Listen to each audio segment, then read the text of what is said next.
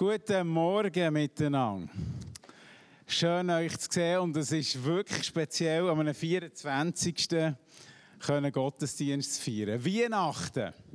Weihnachten. Gott hat geredet und hat sich gezeigt und das ist so viel Grund dürfen zu feiern und dass sich einfach von Herzen zu freuen. Und Rita hat das geht schon so gut und ähm, dramatisch und äh, eingeführt. Ja. Ich nehme mich rein, geht am Anfang vom Hebräerbrief.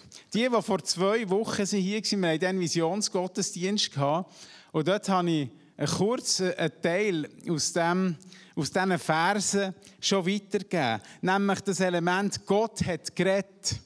Und heute werde ich auf das eingehen, Gott hat geredet durch seinen Sohn weil wir heute Weihnachten feiern. Und ich lade euch ein, die, die dabei haben, dürfen gerne die Bibel aufschlagen, Hebräer 1 oder euer Handy oder was ihr habt, dürft mitlesen oder auch einfach zulassen. Ich lese da die ersten vier Verse aus dem Hebräerbrief. Und es ist ein sehr spannender Brief, der Hebräerbrief, wo er sehr vieles aus dem Alten Testament aufnimmt und dann anfängt deutlich machen, was wir in Jesus haben und was das bedeutet, wie er hat Sachen aus dem Alten Testament erfüllt. Und er malt uns ein Bild vor von dem Jesus Christus, wo wir eigentlich nur staunen und uns einfach freuen können. Und das fängt an mit einem unglaublichen Bucke, was eben um Jesus geht. Viele Male und auf verschiedenste Weise sprach Gott in der Vergangenheit durch die Propheten zu unseren Vorfahren. Jetzt aber, am Ende der Zeit, hat er durch seinen eigenen Sohn zu uns gesprochen. Der Sohn ist der von Gott bestimmte Erbe aller Dinge. Durch ihn hat Gott die ganze Welt erschaffen. Er ist das vollkommene Abbild von Gottes Herrlichkeit, der unverfälschte Ausdruck seines Wesens. Durch die Kraft seines Wortes trägt er das ganze Universum. Und nachdem er das Opfer gebracht hat, das von den Sünden reinigt, hat er den Ehrenplatz im Himmel eingenommen, den Platz an der rechten Seite Gottes, der höchsten Majestät. Selbst im Vergleich mit den Engeln ist seine Stellung einzigartig. Ihm wurde ja auch ein unvergleichlich höherer Titel verliehen als ihnen. Ich habe so gedacht, wenn man die Krippen sieht an Weihnachten, wir haben, es war vor einer Woche, auch lebendige Krippen hier dürfen haben, in Langnau, am Weihnachtsmerit, dann ist es so faszinierend. Oder wenn, bei mir ist es so, wenn ich Weihnachten höre, irgendwie vor meinem inneren Auge sehe ich so einen Stall, irgendwie, Krippe, Maria und Josef, das Baby Jesus. Und ich habe gedacht, eigentlich wäre es gut, wenn bei jeder Krippe die ersten vier Verse aus dem Hebräerbrief irgendwie noch nebendran würden aufgehängt sein. Das, was hier drinnen steht, wenn man das in diesem Kontext nimmt, und er das Baby Jesus sieht, das macht es umso erstaunlicher, umso gewaltiger. Und das schauen wir zusammen jetzt an. Es heisst, vielmal, manchmal und auf verschiedene Art hat Gott in der Vergangenheit durch Propheten geredet. Oder? Er ist gemeint, das Ganze, was Gott geredet hat, durch und im Alten Testament. Auf ganz verschiedene Arten hat er geredet.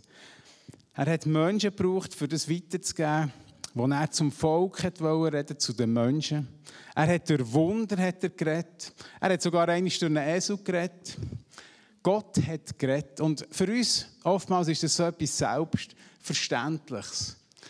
Aber die Bedeutung, dass Gott geredet hat, dass er uns Orientierung gibt, das können wir kaum überschätzen unsere Weltgeschichte, wenn man die Ideengeschichte ein bisschen anschaut, je mehr dass man eure Philosophie und im Denken Gott auf der Seite lässt, desto mehr kommt eine Orientierungslosigkeit ins Menschsein, in unsere Welt hinein.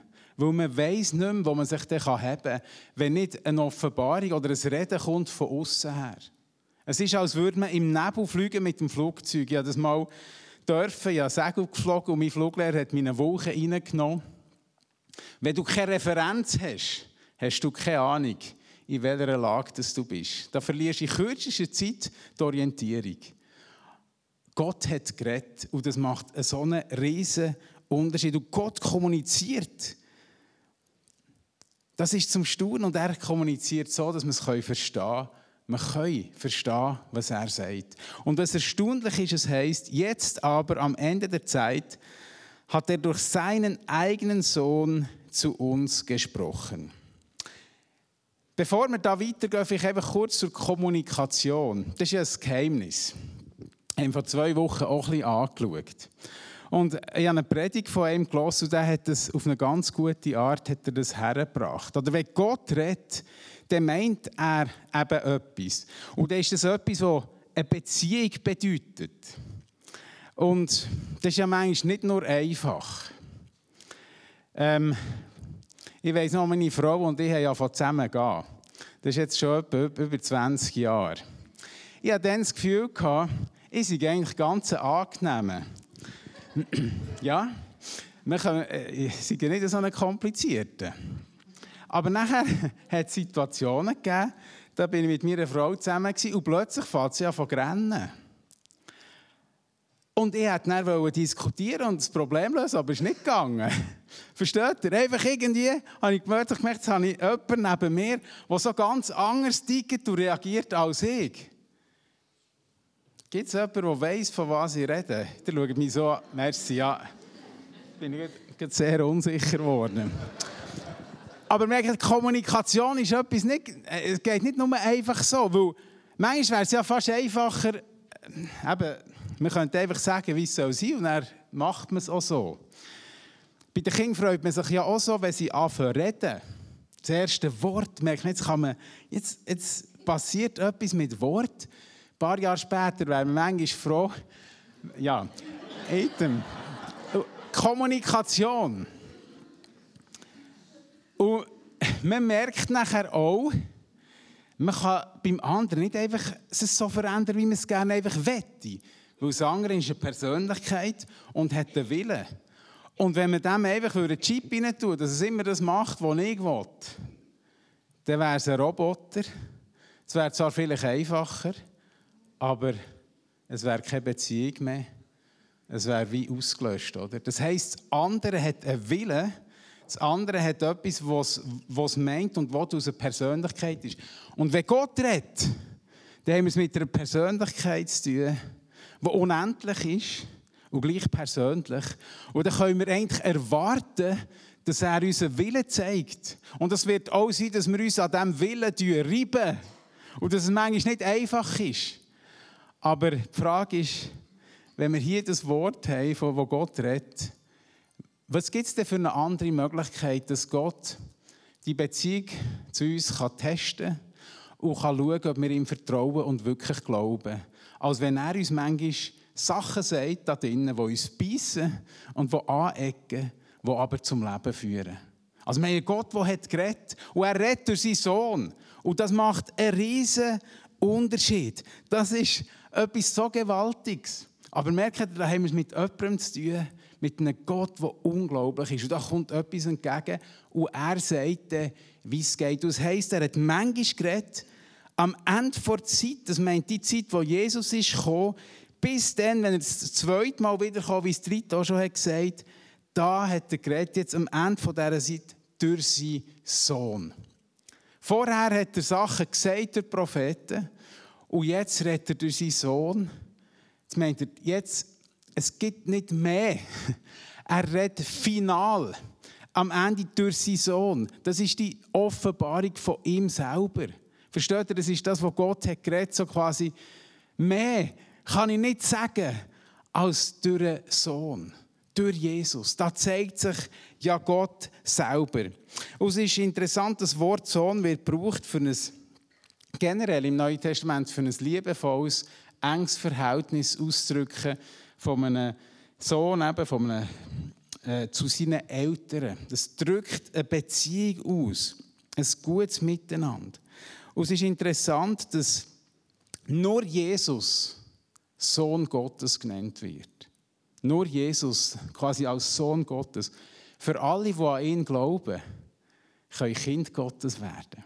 Aber das Wort Sohn, das ist reserviert für Jesus, wo selber Gott ist, wo die ganz spezielle Beziehung hat zu Gott. Er selber Gott, wo mit dem Vater, mit dem Heiligen Geist Gott ist. Er, der Sohn. Und jetzt stellt euch vor, der kommt als Baby auf die Welt. Es heißt dann auch im Vers 2, und ich male euch das gerne ein bisschen aus. Es heißt, der Sohn ist der von Gott bestimmt Erb von allen Dingen. Es läuft alles auf ihn zu. Nachher heißt durch ihn hat Gott die ganze Welt gemacht. Wie das, das genau ist gegangen, versteht ihr? Das weiß ich auch nicht. Aber der Johannes in seinem Evangelium schreibt er, er ist der Logos. Das heißt, das Prinzip, das alles ordnet, aus dem alles kommt. Also ohne Jesus wäre nichts da. Dann heisst es, es ist das vollkommene Abbild, das vollkommene Abbild von Gottes Herrlichkeit, der unverfälschte Ausdruck von seinem Wesen. Wenn man im Alten Testament Gott ist begegnet, dann hat man das eigentlich nicht überlebt. Da war so eine Herrlichkeit. Vielleicht kommt euch die Geschichte in am Berg Sinai, wo Gott da Mose ist erschienen, wo er hinter ihm hat dürfen die Herrlichkeit, er hat sein Gesicht geschonnen nach dieser Begegnung. Und der Berg hat geraucht und es hat bebt. Ins Allerheiligste hat der Priester einisch rein dürfen. Und wenn seine Herrlichkeit ist gekommen, dann hat man es dort wie nicht ausgehalten. Und jetzt ist er da, Jesus, Gott selber, als Baby. Ich denkt, was hat echt Maria, wie fest hat sie das begriffen? Stell dir vor, wenn Jesus am Wickeltisch geht. Würde, wirklich. Du drehst Gott, da, versteht ihr, das kann ich nicht ganz einordnen. Aber wenn man dem ein bisschen nachdenken, was das bedeutet, dass Gott, der, der alles hat, Jesus, sich so verletzlich macht, dass er ein Baby wird.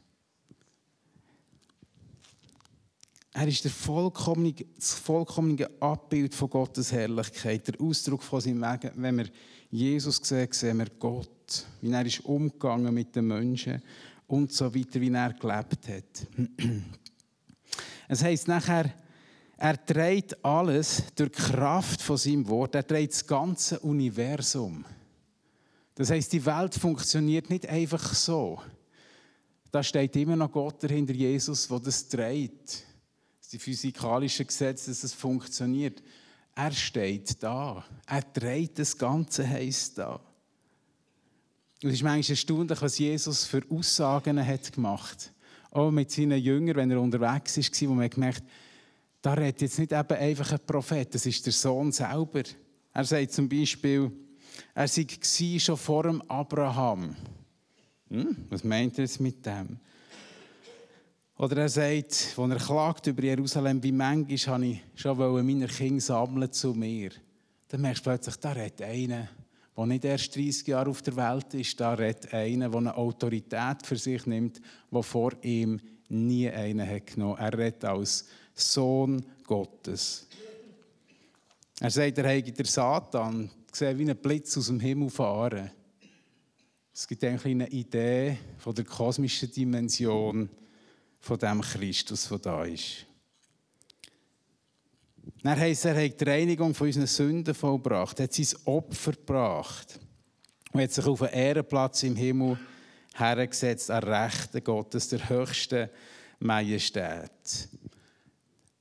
Der Engel hat dem Josef schon gesagt, du sollst ihm den Namen Jesus geben, Retter, wo er wird das Volk von seinen Sünden reinigen.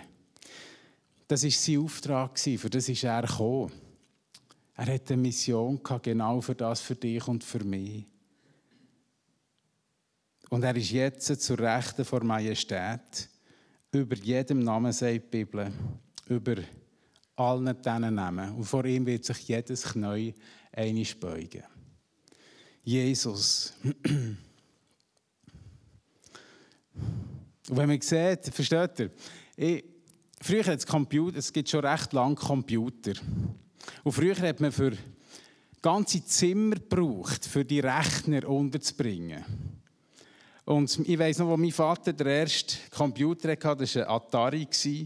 Der hatte so eine Festplatte, etwa so gross, so dick. Ich meinte, wenn ich es richtig im Kopf habe, dass ich 30 Megabyte dort Platz hatte.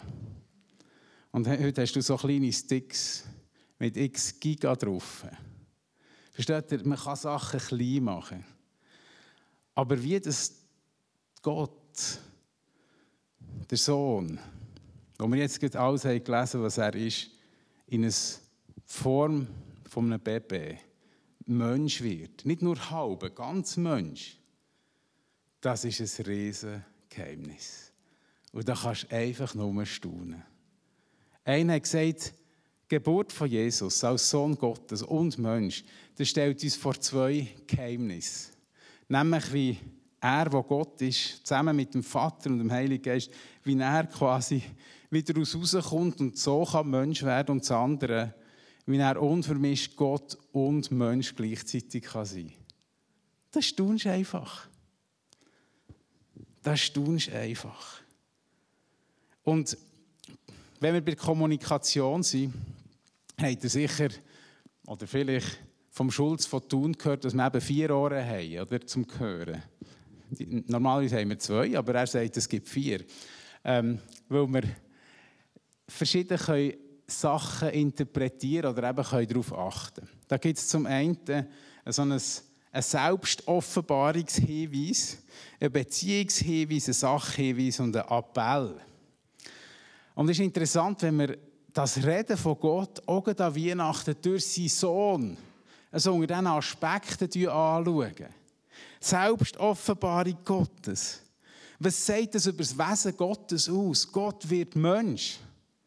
Da kannst du nur staunen, zu merken, dass Gott sich kümmert. Dass, Gott, dass wir Gott nicht gleich sind. Er zeigt, dass er ein Wesen hat von Liebe, wo er will, dass er Kontakt haben kann mit uns Menschen, mit dir und mit mir. Das zeigt Gottes Wesen. Er sagt, wenn Gott schon seinen eigenen Sohn nicht hat verschont, sondern für uns ihn hat gegeben, das ist Römer 8, 32, wie viel mehr wird er uns mit ihm nicht alles schenken? Ein grosszügiger Gott, wo wir sehen. Der Beziehungsaspekt. Gott will Beziehung zu uns, das macht er am deutlichsten durch das, dass sein Sohn auf die Erde kommt.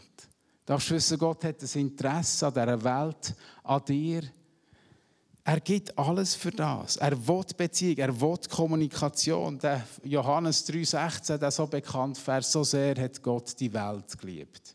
Und es ist nicht einfach die schöne Postkartenwelt. Das meint die Welt, wo in Rebellion gegeben ist, die ihn ablehnt. Die Welt hat er geliebt. Die manchmal so verdrehte, wo wir auch darunter leiden, an den anderen, an uns selber. Die hat er geliebt und hat seinen Sohn gegeben. Beziehungsaspekt. Ein Sachhinweis. Habe ich vorhin schon angetönt, dass Jesus ist Mensch geworden zeigt, er kommt als Retter. Das ist die Information. Ich komme, ich werde Mensch, damit ich euch Menschen helfen kann. Und ich finde es übrigens noch interessant. Gott ist Mensch geworden. Versteht ihr nicht, dass wir müssen Gott werden müssen, sondern dass wir echte Menschen sein dürfen. Am Menschsein ist nichts Falsches. Er hat uns als Menschen gemacht. Aber unserem Hochmut, unserem Stolz, am Gott auf die Seite tun. Für das ist er gekommen. Dass wir dort dass wir Menschen werden Menschen sein, die mit Gott leben. Und da ist ein Appell drin, wenn wir das Kind sehen, in der Krippe. Da ist ein Appell drin. Ganz einfach. Komm. Komm. Rita hat schon gesagt, die Hirten sind gekommen. Interessant, Hirten auf dem Feld. Jesus ist nicht im Tempel auf die Welt gekommen. Er ist in einer Krippe auf die Welt gekommen. Und da sind Hirten gekommen. Kommt, geht schauen, hat die Engel gesagt, geht schauen. Und sie, sie sind voll Freude wieder heim und haben erzählt, Grosses, was sie haben gesehen Magier sind aus dem Osten. Ja, das wäre auch nicht die erste, die ich, die ich an die hätte gedacht. Aber es ist ein Appell, komm. Am Schluss vom Matthäus-Evangelium sagt Jesus, bis ans Ende der Welt geht, erzählt. Und dann kommen Magier aus dem Osten, Esoteriker, Sterndeuter. Und denen zeigt er sich, komm, es ist Platz, komm. Und es ist interessant, Hirt und Magier, ich weiß nicht, was sie alles haben begriffen aber sie sind gekommen. Magier heisst, sie haben angebetet. Die Hirten haben Freude gehabt, was sie haben geschaut haben, etwas von dieser Größe, von dieser Herrlichkeit begriffen. Dass das Wunder ist passiert. Und da war noch ein anderer. Der hätte eigentlich auch dürfen kommen, das ist der Herodes. Er der König, oder? Die, Magier haben ihm gesagt, wir wollen den König anbeten. Und er hat dort gecheckt, um was es geht. Ich glaube, vielleicht war es sogar der, der es am meisten hat begriffen hat. Der hat nämlich gecheckt, dass das Kind, das da kommt, das jetzt da ist, dass das ein König ist.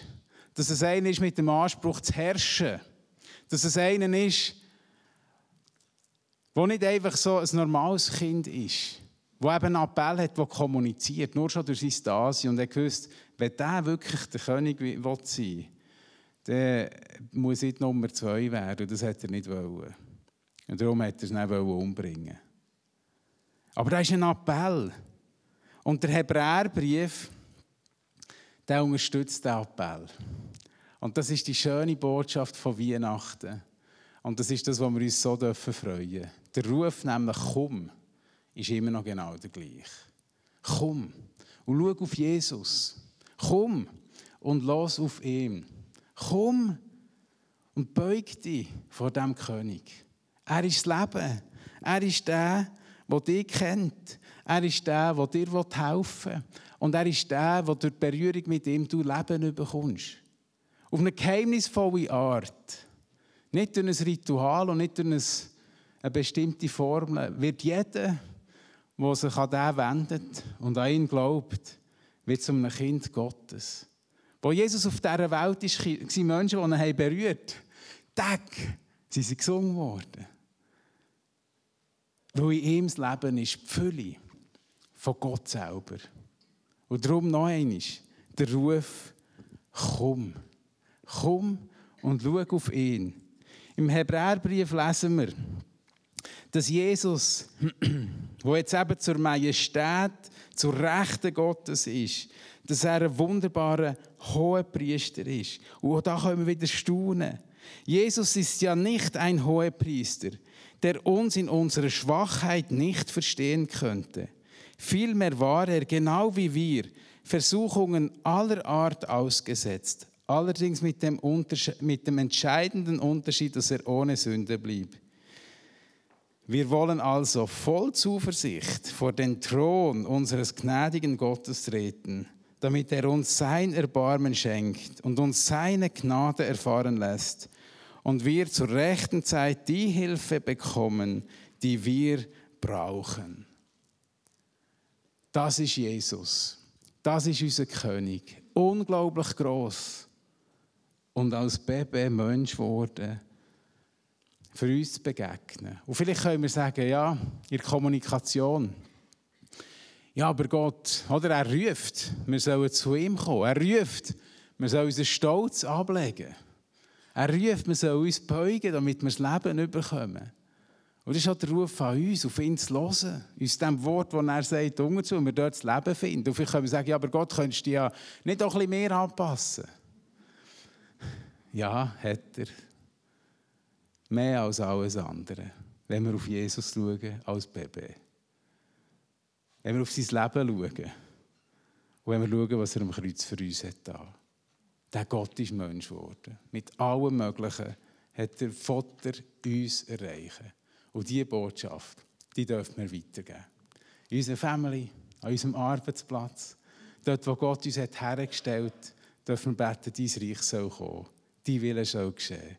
König Jesus, du sollst herrschen in jedem Bereich. Dort, wo du mich brauchen willst wo du mir hast hergestellt soll das Licht scheinen. Wir haben Hoffnung, wir haben Leben, weil es ist Weihnachten geworden und der König regiert. Amen. Ich tue noch kurz beten, dann dürfen wir in eine Zeit vor Anbetung, wo wir einfach unseren König ehren dürfen.